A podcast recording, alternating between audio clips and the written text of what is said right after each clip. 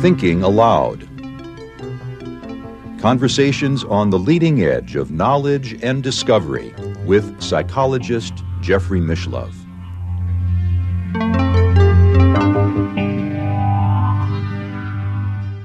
Hello and welcome. I'm Jeffrey Mishlove. Today we'll be exploring the reliability and strength of remote viewing.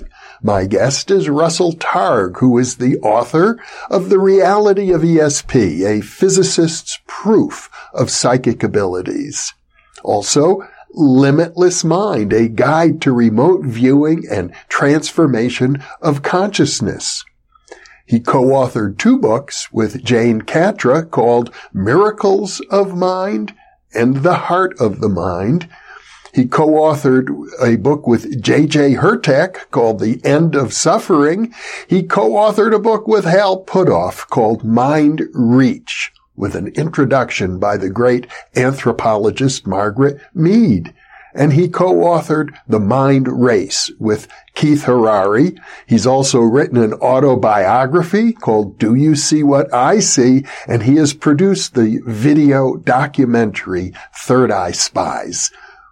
This is an internet interview and now I will switch over to the internet video. Welcome, Russell. It's a pleasure to be with you once again. I'm very happy to have a chance to chat with you. I know we've had many conversations, but this one I think is especially important because even within the parapsychology community, there are uh, people who are skeptical not only of the strength and reliability of psi and, and in particular remote viewing, but there are parapsychologists who after decades are still unwilling to commit to the idea that psi exists. That's very amazing. It's true. 10 years ago, I received an award for my career in parapsychology in Paris. And I talked about the work we did at SRI for a decade of remarkable events. And I said, by the way, of the 100 people here, are there is there anybody here who is convinced that something like ESP exists? I had three hands went up out of a 100. And I said, why have you guys spent your lifetime doing this if you're not convinced anybody is anything like that is there? And what had occurred to me later on, as I was thinking about talking to you, is that psychic ability is like radioactivity from a physicist's point of view. I, I spent many, I, as a graduate student, I was working on atomic physics.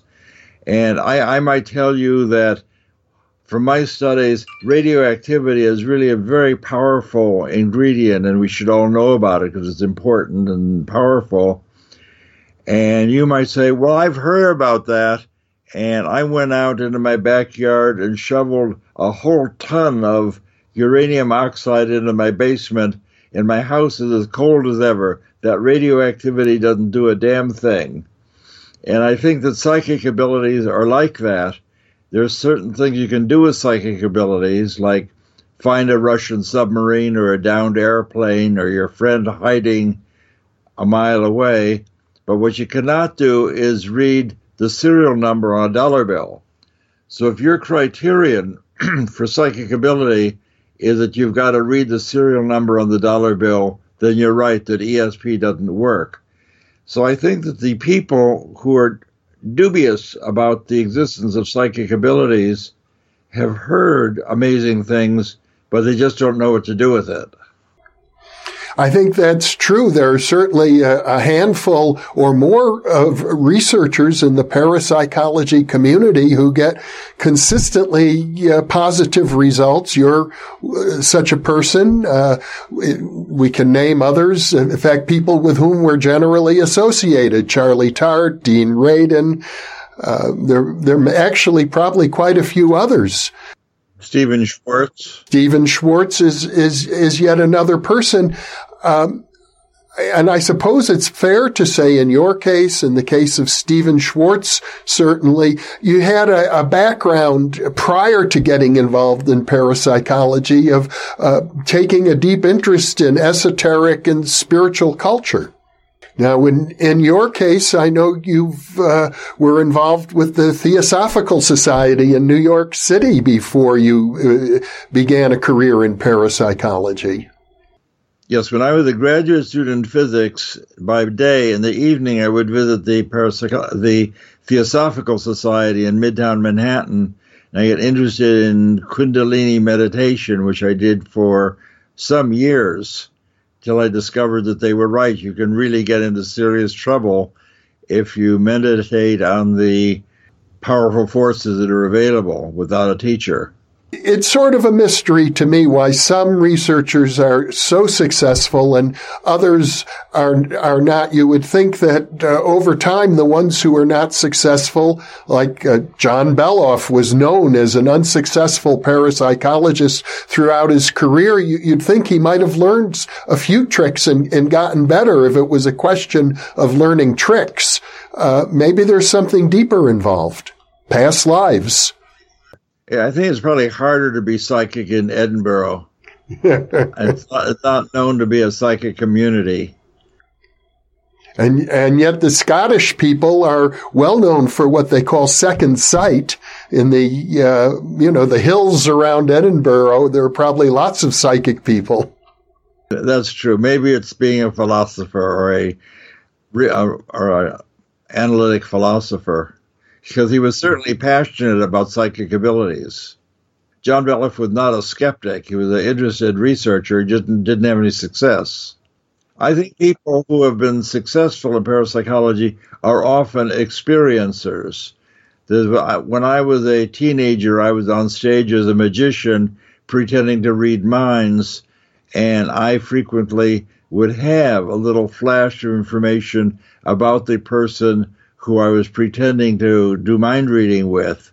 And since then, I've talked to Milbourne Christopher, great American magician, and the amazing Kreskin, I had a long interview with, and both of them said, Oh, yes, I'm sometimes on the stage. Sometimes I've blown a trick, and a little ESP will come my way and actually help me with what I'm doing.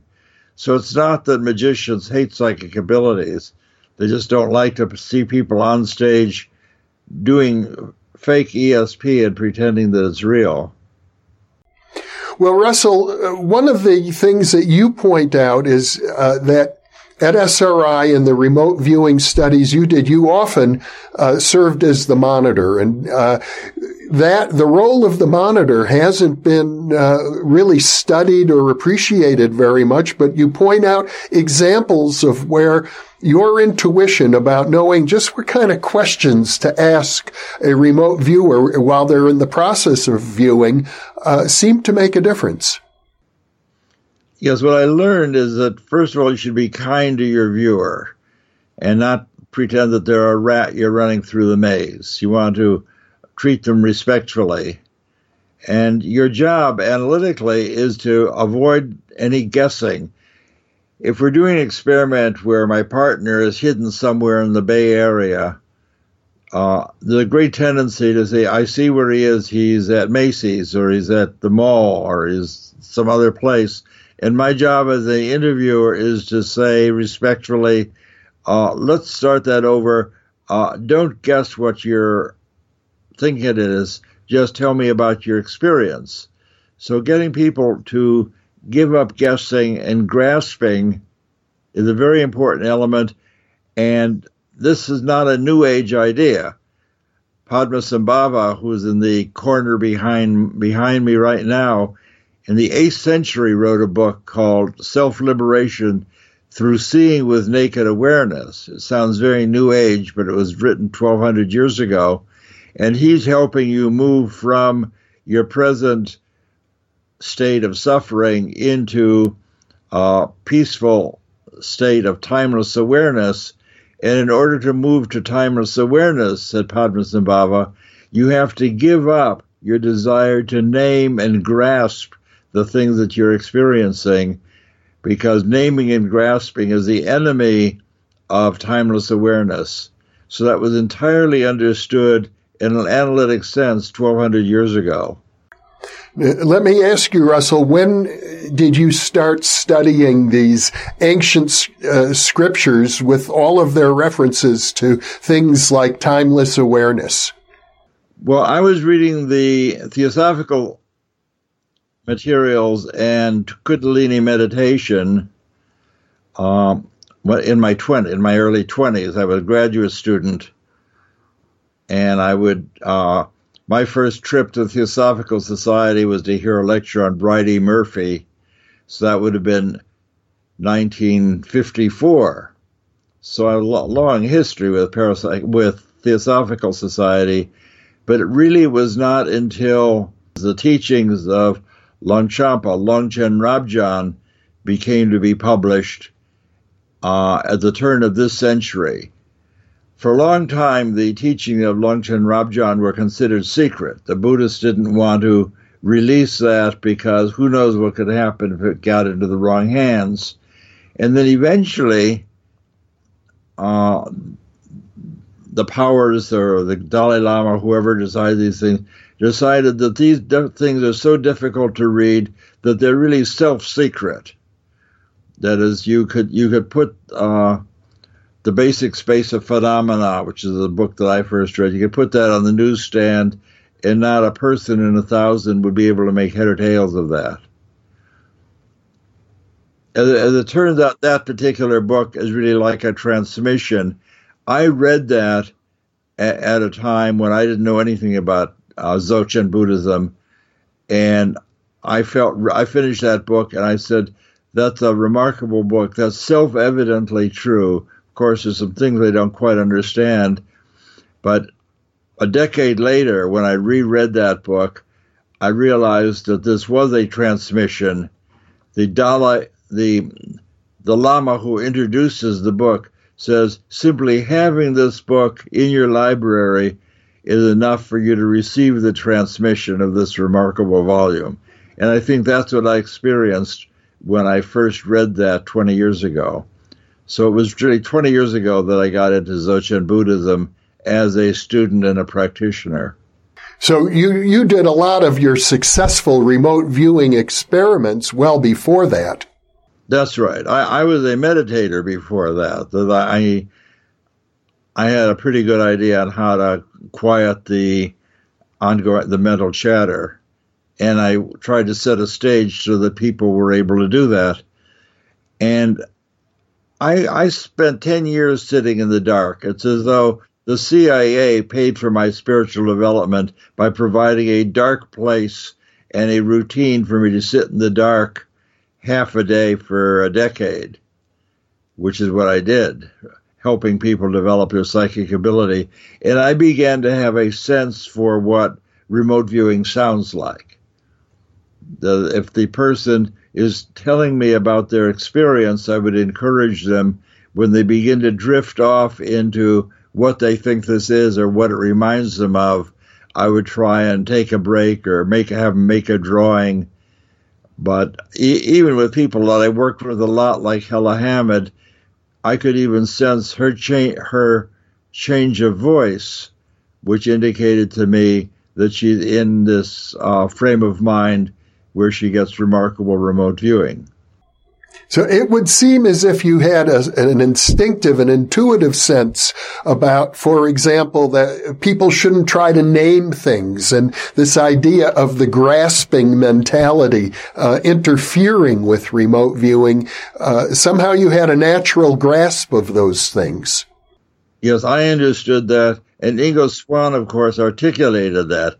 Ingo is the one who brought us the idea of analytical overlay being a source of noise. That he he was confident of the problems of signal to noise ratio, whereas you the job of the psychic is to separate the mental noise from the psychic signal, and the job of the interviewer to help keep that happening.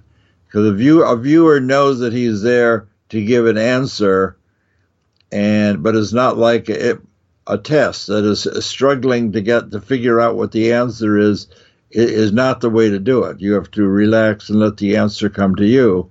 And the interviewer has that job of uh, creating the peaceful environment where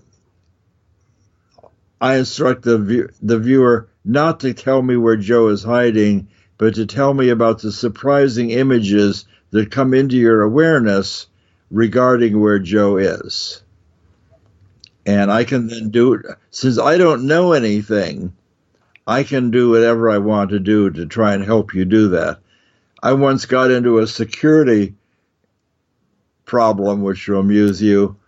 I was working with one, of the remote viewers from the army who wasn't getting anywhere. This is our first setting. He said, "You know, I close my eyes and it's dark. I don't. I just don't see anything."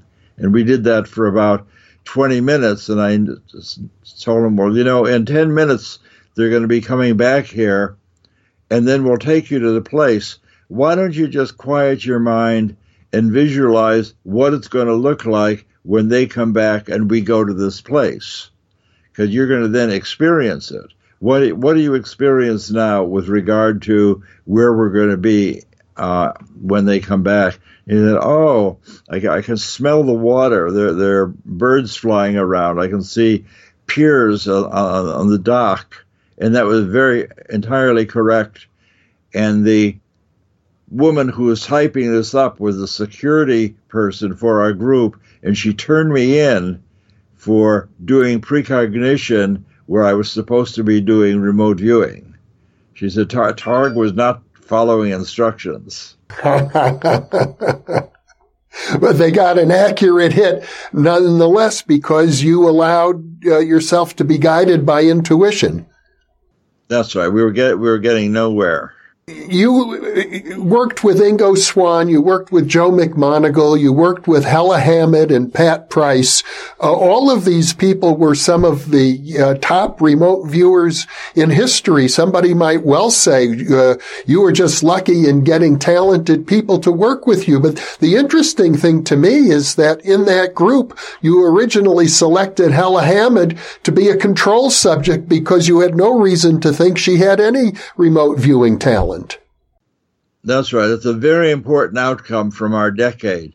We started with Pat Price, who was a lifetime experienced psychic and did phenomenally accurate descriptions and drawings of distant places. It was just a, very amazing. Day after day, he would make these accurate drawings. And Ingo Swann, of course, taught us how to do that. And then Ken Kress, who was our contract monitor, said I want to see uh, somebody who's not a lifetime psychic. Can you find somebody who's never done this before? And I invited Hella to come and work with us. She's a professional photographer, old friend of the family, woman of the world, always willing to try something new. And she thought it was very amusing to be paid for being a psychic for the CIA. A whole new departure for her. And on our very first time, she was wearing her remote viewing socks with little eyeballs crocheted onto the toes because she took this all very seriously. And she said, "Okay, they've gone. What do I do now, Russ? What do, I'm just lying here. What should I do?" And I told her to describe her experience. What comes into your mind that's new and unusual? And she described the famous squares within squares of a pedestrian overpass and that was her very first trial. It was an excellent drawing. A kind of archetype of a good remote viewing, and I was able to help her do that through a series, and she eventually caught on quite well and didn't need hardly any guidance at all. And what's interesting is that in her nine trials, her descriptions were so accurate that she was able to achieve overall significance 10 times greater than the most psychic man in the world. Hella's results were significant at one in a million. Pat Price was one in 10 to one in a hundred thousand. They're both highly significant, remarkable results, but Hella was much more parsimonious in her descriptions, so she often would say very, very little, but what she said was almost always correct. Where sometimes Pat would go, off on a wild goose chase and significantly miss. And what we found, we became confident then because of Hella's very good result that this may not be as unique as we thought. So the Army, the CIA then asked us to train up a group of Army people because the Army was getting embarrassed to have to come to California whenever they needed to find a Russian airplane or a submarine or a kidnapped general or some other thing. They wanted to be able to do it by themselves. So Hal and I, Hal Puthoff with my partner, he and I went to a meeting prepared for us where there were 30 Army officers to take part in a remote viewing task. These are all men who were willing to volunteer and contribute their chances of promotion to learn to be reviewers. And we chose six of those. And the star of that group was Joe McMoneagle, who was one again one of the most psychic people we'd ever seen. But there were six people in that group who had never done remote viewing before, and we did six trials with each of those, so that each day for six days, Hal and the commanding officer, Scotty Colonel Watt, would go hide somewhere, and the person of the day sitting with me would just be faced with a piece of paper and me and say, okay, uh, Scotty and Hal have gone to hide someplace. Could be a bowling alley or a boat dock or a church or anything, anything in the rich Bay Area. And we did six trials with each of these six guys. So we did 36 trials. And since their rank order matched, best to worst, you would expect each guy to get one right. So you would expect six first place matches, one, one from each of the six people. We got 19 first place matches, which is odds of like one in a million for, for this group of people. They're highly significant if you wanted to measure the effect size, you take the uh, number of standard deviations. In this case, it was you had number four standard deviations divided by the square root of the number of trials. So it's four sigma divided by the number of trials square root of 36. So numbers so the effect size is four divided by six or two thirds. So that's a phenomenally high effect size. The effect size of 0.67, which is like 20 times greater than uh, card guessing or Ganzfeld, and uh, was really remarkable. People could hardly believe that. And in fact, the program carried on for another decade with these people, seeing effect size in the 0.4 to 0.5 range, uh, which was a new super high ground in psychic ability. And two of these very high scores, one came from a group of Army officers who had never done this before, and the other was our control subject. So the control subject and the six Army officers are the ones who staked out the new high ground for psychic abilities with people who were inexperienced, off the street, never done this before, and they were showing psychic functioning at least 10 times higher than is normally seen. So the idea is that remote viewing in this free response format of a viewer working with an interviewer may be a new approach that can tease out really reliable and useful aspects of this hitherto fairly random phenomena. I gather that the uh, six Army uh, trainees that you had, well, they, I'm calling them trainees, but I gather that you gave them a minimal amount of training. You basically just told them uh, what to do rather than how to do it. That's right. People, I get a lot of email. People want to take training with me, and I said I don't. I don't do training. I've done a lot of workshops, at Esalen where we have a nice time, but basically I am just showing people the moves. That I'm showing I'm giving them permission to make use of an ability they already already have. For example, uh, my former wife, who's now died, was uh, Joan Fischer, and her brother was the world champion, Bobby Fischer, champion of the world and people were very excited. Excited. Well, Joan taught Bobby how to play when she when they were children was was she a, was she a great chess player? And the answer, is Joan had no interest in chess at all. She literally her job was just to teach her eight year old brother show show him the moves, and they say the rest is history. So I my job was to show Joe McMoneagle the moves. He had never done this before, but all I had to do is set the stage, tell him that his colonel is hiding somewhere tell me about the surprising images associated with that. And he drew an architecturally correct drawing of the Stanford Art Museum, a striking, accurate picture. And that was his first ever remote viewing. So my job is not teaching remote viewing, but sort of setting the stage and saying that it's okay and here's how you do it. At the same time, I, though I understand that Ingo Swann and your partner Hal Puthoff did develop a training program. Yes, they they have a.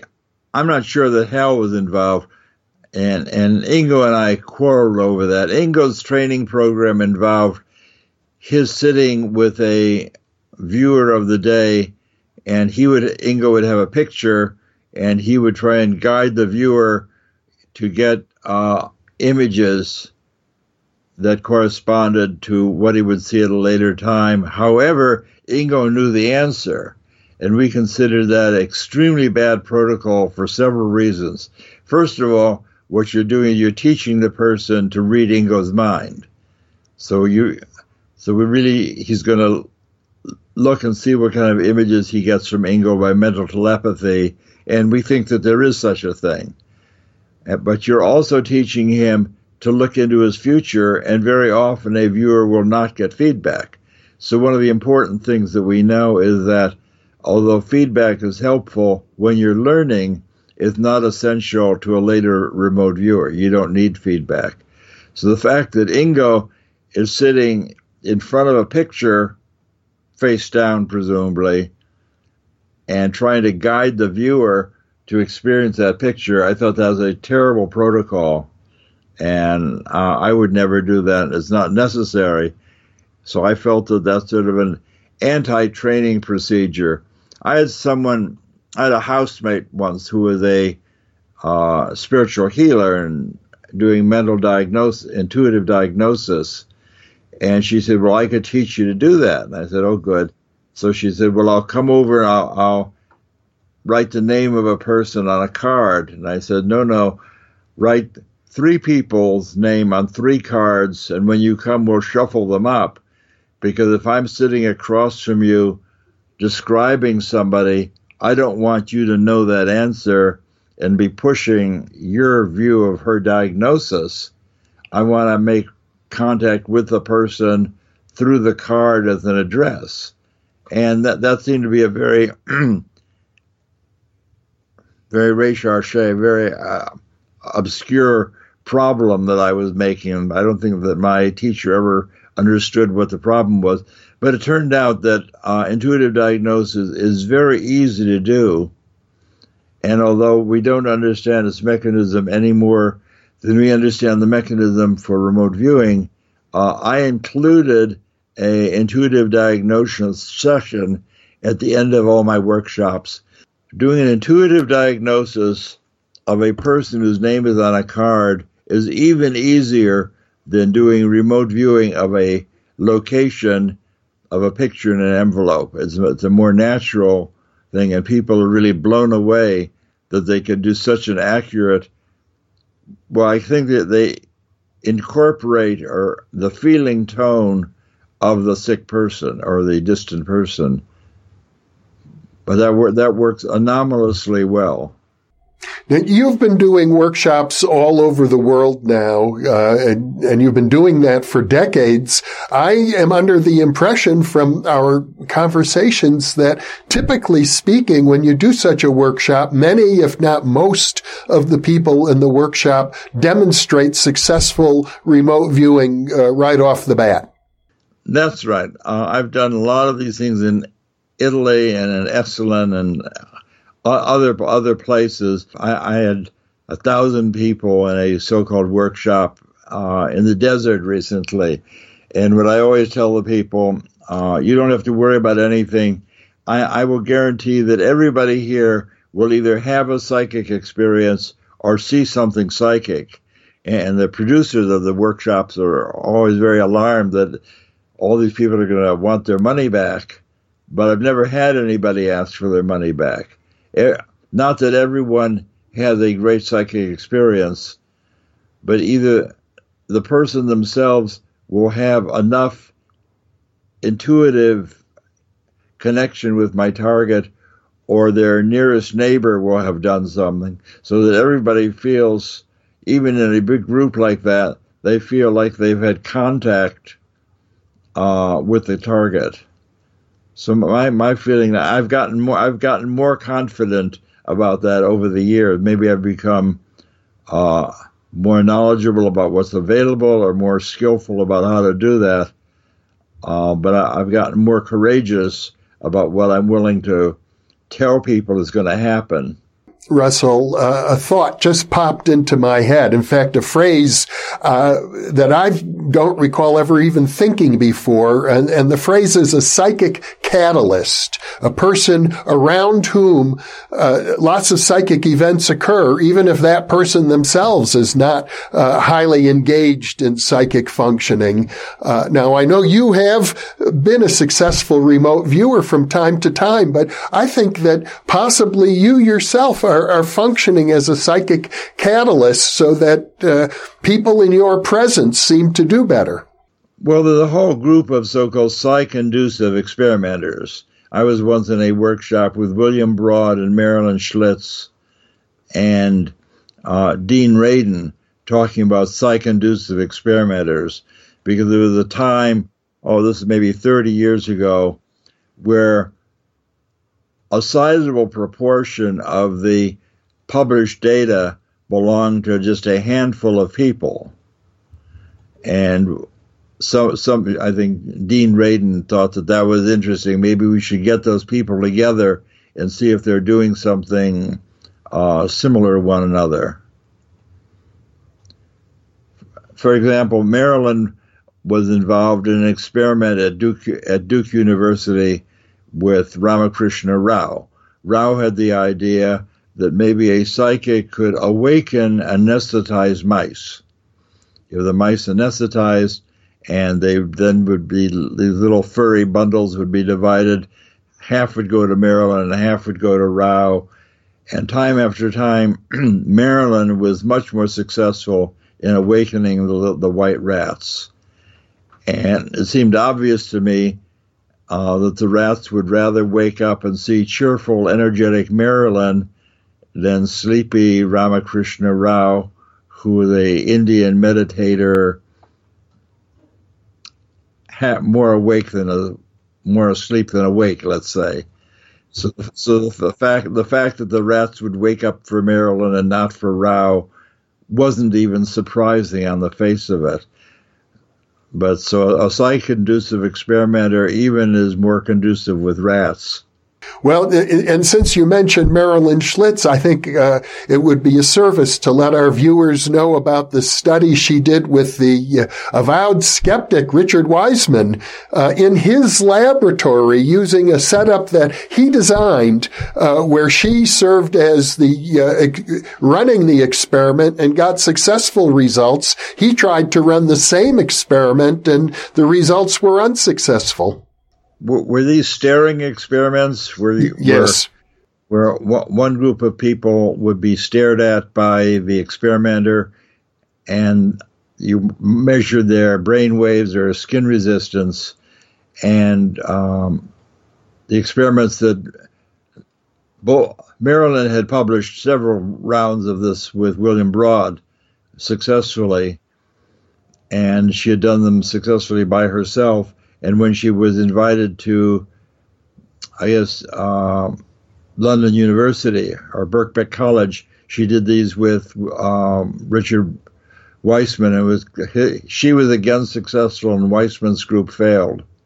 That's exactly what happened. And as I recall, the staring was done from a distant location using video monitors, so there was no possibility of any sensory leakage. That's a good humbling experience for people who think that we really know how the world works. Uh, let's talk about some of the unusual successes uh, that are possible in remote viewing. I know even though Hella Hammid uh, seemed to perform statistically 10 times better than Pat Price, as I recall, Pat Price was able to read code words from a, a secured uh, NSA uh, facility, uh, which was used as, as a target, I gather, by the CIA in, in some of their experiments much to the consternation of the NSA. That's right. A very early experiment uh, that we did, Kit Green wanted to see if we could uh, penetrate a facility that he had complete control over. He was confident that nobody in our lab at SRI knew anything about some place. And in fact, the place that, in full disclosure, the place that he had chosen was a log cabin built by one of his colleagues in West Virginia. And that log cabin was just over the hill, they say, from the Sugar Grove top secret crypto NSA facility using their microwave dishes to spy on the Russians. So both Pat Price and Ingo Swann were given the geographical coordinates of this place probably the coordinates would be indistinguishable from the log cabin, whose that the Sugar Grove was probably indistinguishable from the log cabin and the coordinates they were given.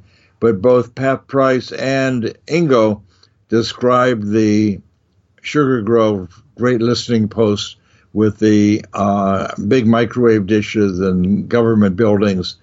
And Price went on to describe down in the basement is where the action is. He said there's a row of green filing cabinets.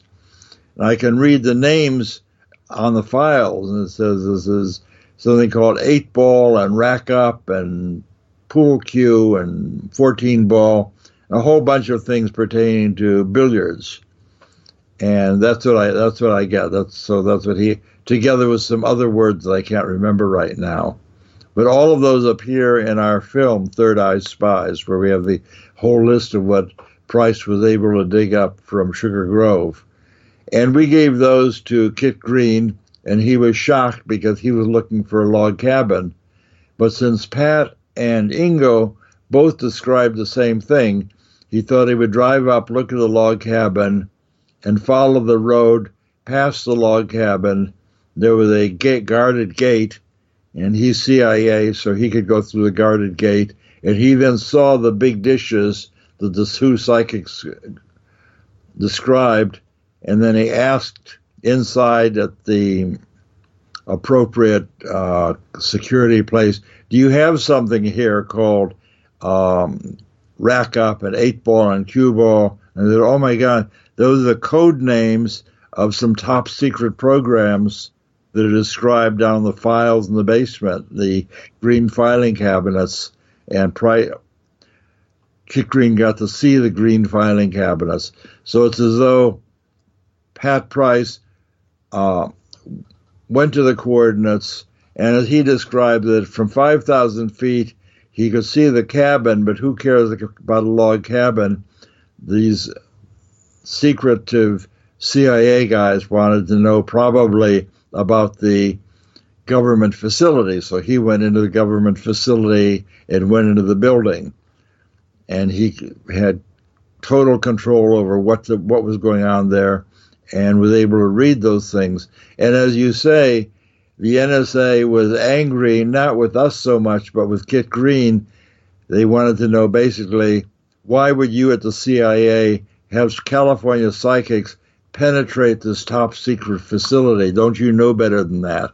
So we had a very acrimonious meeting of NSA and CIA and Pat Price at our facility. And the NSA guy turned to Pat and said, If you're so psychic, why didn't you go where the coordinates said?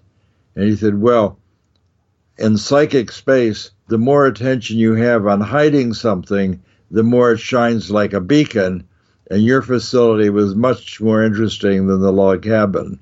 Uh, parenthetically, isn't it the case that a- after all of that happened, the uh, uh, Kit Green or others in the CIA decided uh, that they wanted Pat Price to work directly for them rather than with you at SRI? Well, that happened shortly after that. The next thing we had with Pat Price is that we were given coordinates of a R&D facility in Russia. That's what we were told. And I then went with Pat into our little shielded room, like a phone booth covered with copper screen. And Price said that he feels like he's lying out. See, I didn't have to cue him up. I didn't have to tell Pat what to do. He would just drink his coffee, close his eyes, and say, Well, I feels to me like I'm lying on top of a building. Feels good to be in the sun. And I see a giant gantry crane rolling back and forth over my body. Gantry crane a huge crane, eight wheel gantry crane, four wheels on either side of the building. I've got to draw this. And it came to pass that the crane that he drew is a very, very good match for the principal object in the top secret photographs that the CIA brought with them to show us. And they're very impressed. And they said, okay, you passed the first test. We really want to know, and it's always that way with the customer, no matter what miracle you do for him, the first thing he says is, Well, that's very good, but what I really want to know is something entirely different that I didn't ask you. So, what he really wanted to know is, Well, what are they doing in the building underneath this crane? And Price leaned back in his chair and polished his glasses, much to the amusement of uh, Ken Kress. He said, Well, why are you polishing your glasses to look into Soviet Siberia? And he said, Well, I see better with my glasses clean. And Price went on to describe, and I'm sitting with him in the little shielded room. And Price says, I'm I see that they're trying to construct a whole group of guys in white coats, and they're trying to weld together a giant sphere, and they're making um, the sphere out of gores, which are little orange peel slices. And I knew what a gore was at that time, so I, I understood what he was saying. And in the eventual description of this by Aviation Week, they also said that these 60 foot spheres are made out of gores. And we thought that that was a pretty obscure reference for Price to be aware of looking into this thing psychically. He said you've got these 60 foot gores that they're trying to weld together, but they're having a hard time welding them because they're so thick. They're trying to make a sphere out of it, and they're really having a hard time. And after that, they couldn't verify the sphere. In fact, the sphere was not known about for sure until two years after Price's death. So, this is a very important example of somebody who described an item very accurately and definitely received no feedback from it because no one and in the film, Kit Green says you didn't you didn't get any feedback because nobody knew anything about the spheres until two years later. So a very secure experiment. But the Aviation Week article talked about the the gores and the problem they were having welding them together. So that was really a very amazing thing that I, I can testify that I was sitting with Pat as he was talking he's sort of empathizing with these poor guys who couldn't weld it together because it was so thick. He was really there watching the welding going on. And the CIA was so impressed. They, they felt that this guy, Pat Price, is too psychic and really too dangerous to be left with the hippies in California. That as Kit Green didn't really trust me, he said I was I was too enthusiastic so it was too dangerous to have a guy like Pat. See, Pat Price had the potential for reading the nuclear launch codes in the pocket of the president and starting a nuclear war. The Price demonstrated that he could read things with great accuracy. So he, he was in, in a sense, Price was viewed as an omniscient person, and they wanted to get Price out of the hands of the hippies in California and they brought him to Washington to work directly for Kit Green at the CIA at headquarters. They pretended he was a farmer. They gave him a farm to operate, and we visited him in his overalls and straw hat, sweeping up the hay. Well, I suppose you could say in, in, a kind of perverse way that Pat Price did you a big favor by dying when he did because that offered the rather conclusive proof that remote viewing can be successful in the absence of feedback. Well, it was a high price to pay because we really liked Price very much. A very amiable, friendly guy. But uh, certainly his death demonstrated that unequivocally. This feedback is helpful for a person learning to, to do the trick, but uh, he Price demonstrated, and I, and other other people also have not gotten feedback, but the Price case, but nobody nobody died. Nobody is the case where they died before feedback. The Pat Price case is one that you focus on extensively in your documentary Third Eye Spies, and you certainly uh, leave it as an open question as, as to whether there was some foul play or nefarious activity of some sort involved in his death. And since we're talking about the strength and reliability of remote viewing, it, it makes me wonder, and I've heard other people wonder, you know, if a remote viewer gets too good, does that mean that they're going to become a pawn in somebody else's game or, or that their life might be in danger? If they're too good and they're working for the CIA, they certainly could be in danger. Because uh, from, from making the film, we had dozens of hours of film with Ken Kress talking about Price, and it became clear that uh, having a, an omniscient psychic working for them was very frightening. That the CIA does their life's work over secrecy, and with Price around, there were no secrets. Now, the problem with Price was that we eventually learned that Price was an enthusiastic Scientologist, which we knew, and he was sending each day's top secret remote viewing narrative, he was sending that to his Scientology auditor back at the Mother Church. We, we now know that because that was released two years later when the government broke into the Scientology looking for other things. Um, now, if Price was handing this information over in the very beginning. Um, Price was a smart man, but he was not a trained spy. So if he was meeting with the Scientologists or having regular phone calls with them or communicating in some other way by mail, it's very likely, in my opinion, the CIA knew about that because he was doing top secret spying on foreign embassies for the CIA, and Price was uncleared.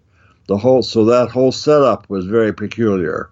They had uh, Farmer Price out in the pasture coming into headquarters every day, spying on the Libyan embassy, looking for the code room, doing all sorts of other, looking for uh, drug dealers, all sorts of amazing things all, all this without a clearance. And he was handing in that information daily to the Scientologists. Uh, my guess is, uninformed guess, is that the CIA must have known that after a, a, few weeks of surveillance. It must have been obvious to them. They then had a problem. What do we do when Superman is actually a double agent? The, the, the smart, the psychic man who can see anything is also working for the Scientologists. That's a big problem for them. So, one one question could be: uh, Could the Scientologists have killed him because they were too nervous about uh, what he was able to do psychically? Or the Russians could have killed him because he was a dangerous asset, or he could have died because he had a heart attack. And we don't know the answer to that. We've, we've no privileged information. But it's a mystery. with regard to the other talented people you worked with, Ingo Swann, Hella Hammid, Joe McMoneagle, uh, and I'm sure there are a few others uh, who weren't involved at the level that Pat Price was with the CIA. They've all managed to live out their lives without any sort of uh, hint of foul play. So I guess maybe the lesson is uh, you have to be careful who you're working with. That's right. Hella Hella was in no danger. She lived to be 72. She unfortunately died of cancer. Looking back, I now think that 72 is pretty young. Uh, Ingo Swann was not really working for the CIA in the way that Price was. So I think if you if you get in bed with the CIA and become an operative and are read into a lot of top secret funny business the CIA is doing, then you really put yourself in jeopardy, in my opinion. But I, I don't think that Hella considered herself in danger, nor do I think she was in any danger it seems to me that the thrust of uh, our discussion, which is based incidentally, I know, on a paper that y- you've written recently, which has been submitted to uh, a scientific journal, is is that very highly reliable and strong results can be achieved with remote viewing, and you seem to be suggesting that people can do that and and work in a research context, or maybe even in the private sector, or maybe even in the military military uh, without necessarily endangering themselves.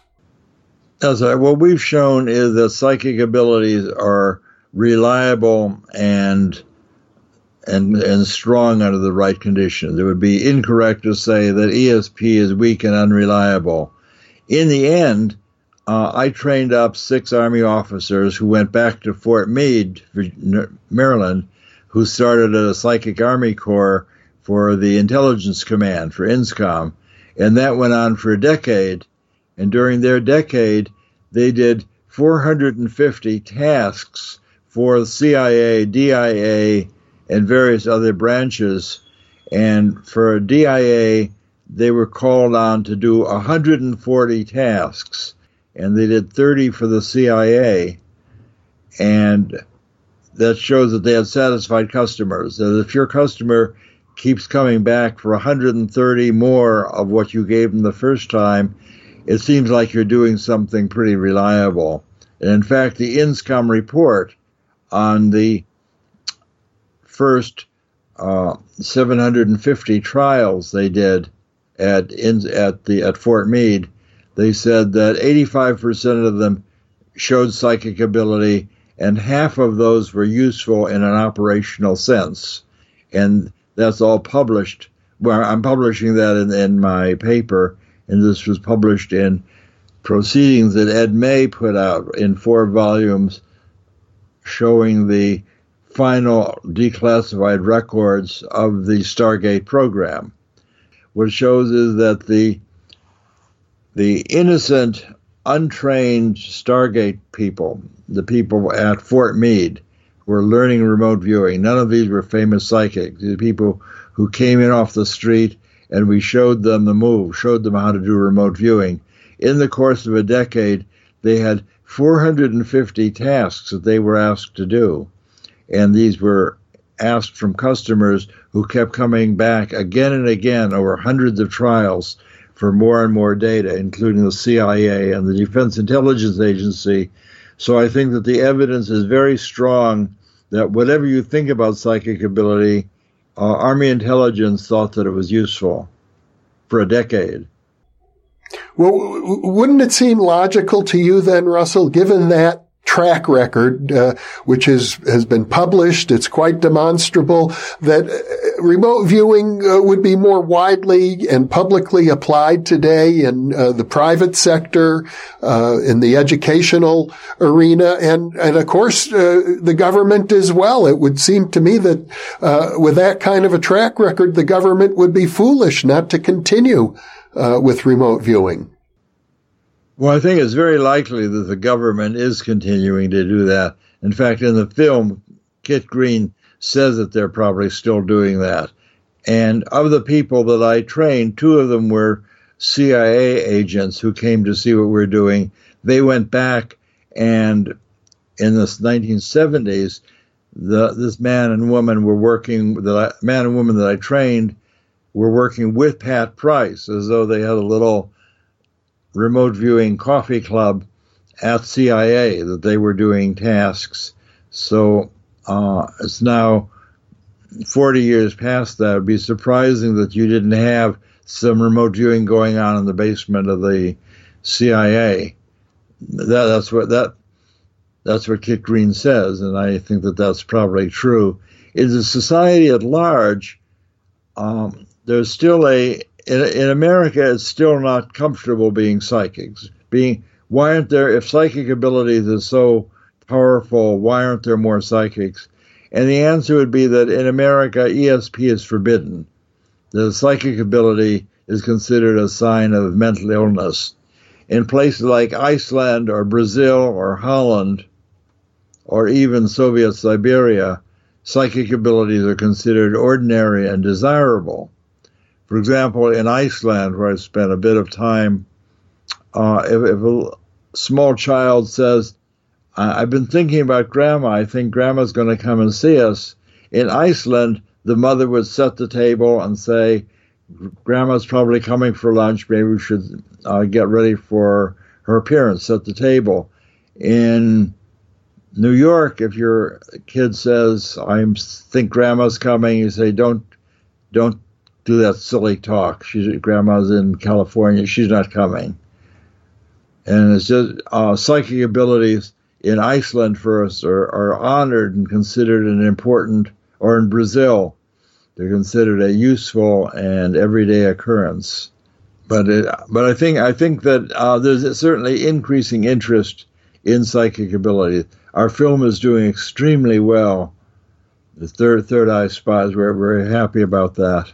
I'm glad to hear that, Russell, and I'm very happy to uh, continue to share your experience and your stories with our viewers. I think the bottom line message seems to be that this stuff can work extremely well. There, there's still some, I, I suppose a researcher would call it uncontrollable factors. There, there seems to be, I, I'll call it the X factor where some people for mysterious reasons, such as, as yourself, are highly successful and other people who are just as enthusiastic are, are not. So, uh, we have a lot yet to learn and, uh, the best way to learn is to continue to study the phenomena as far as I'm concerned.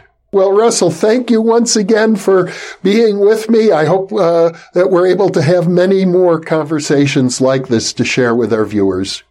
Well, thank you very much for talking with me, Jeffrey. I'm always happy to chat with you. Likewise, Russell, you're one of my best friends. And thank you so much.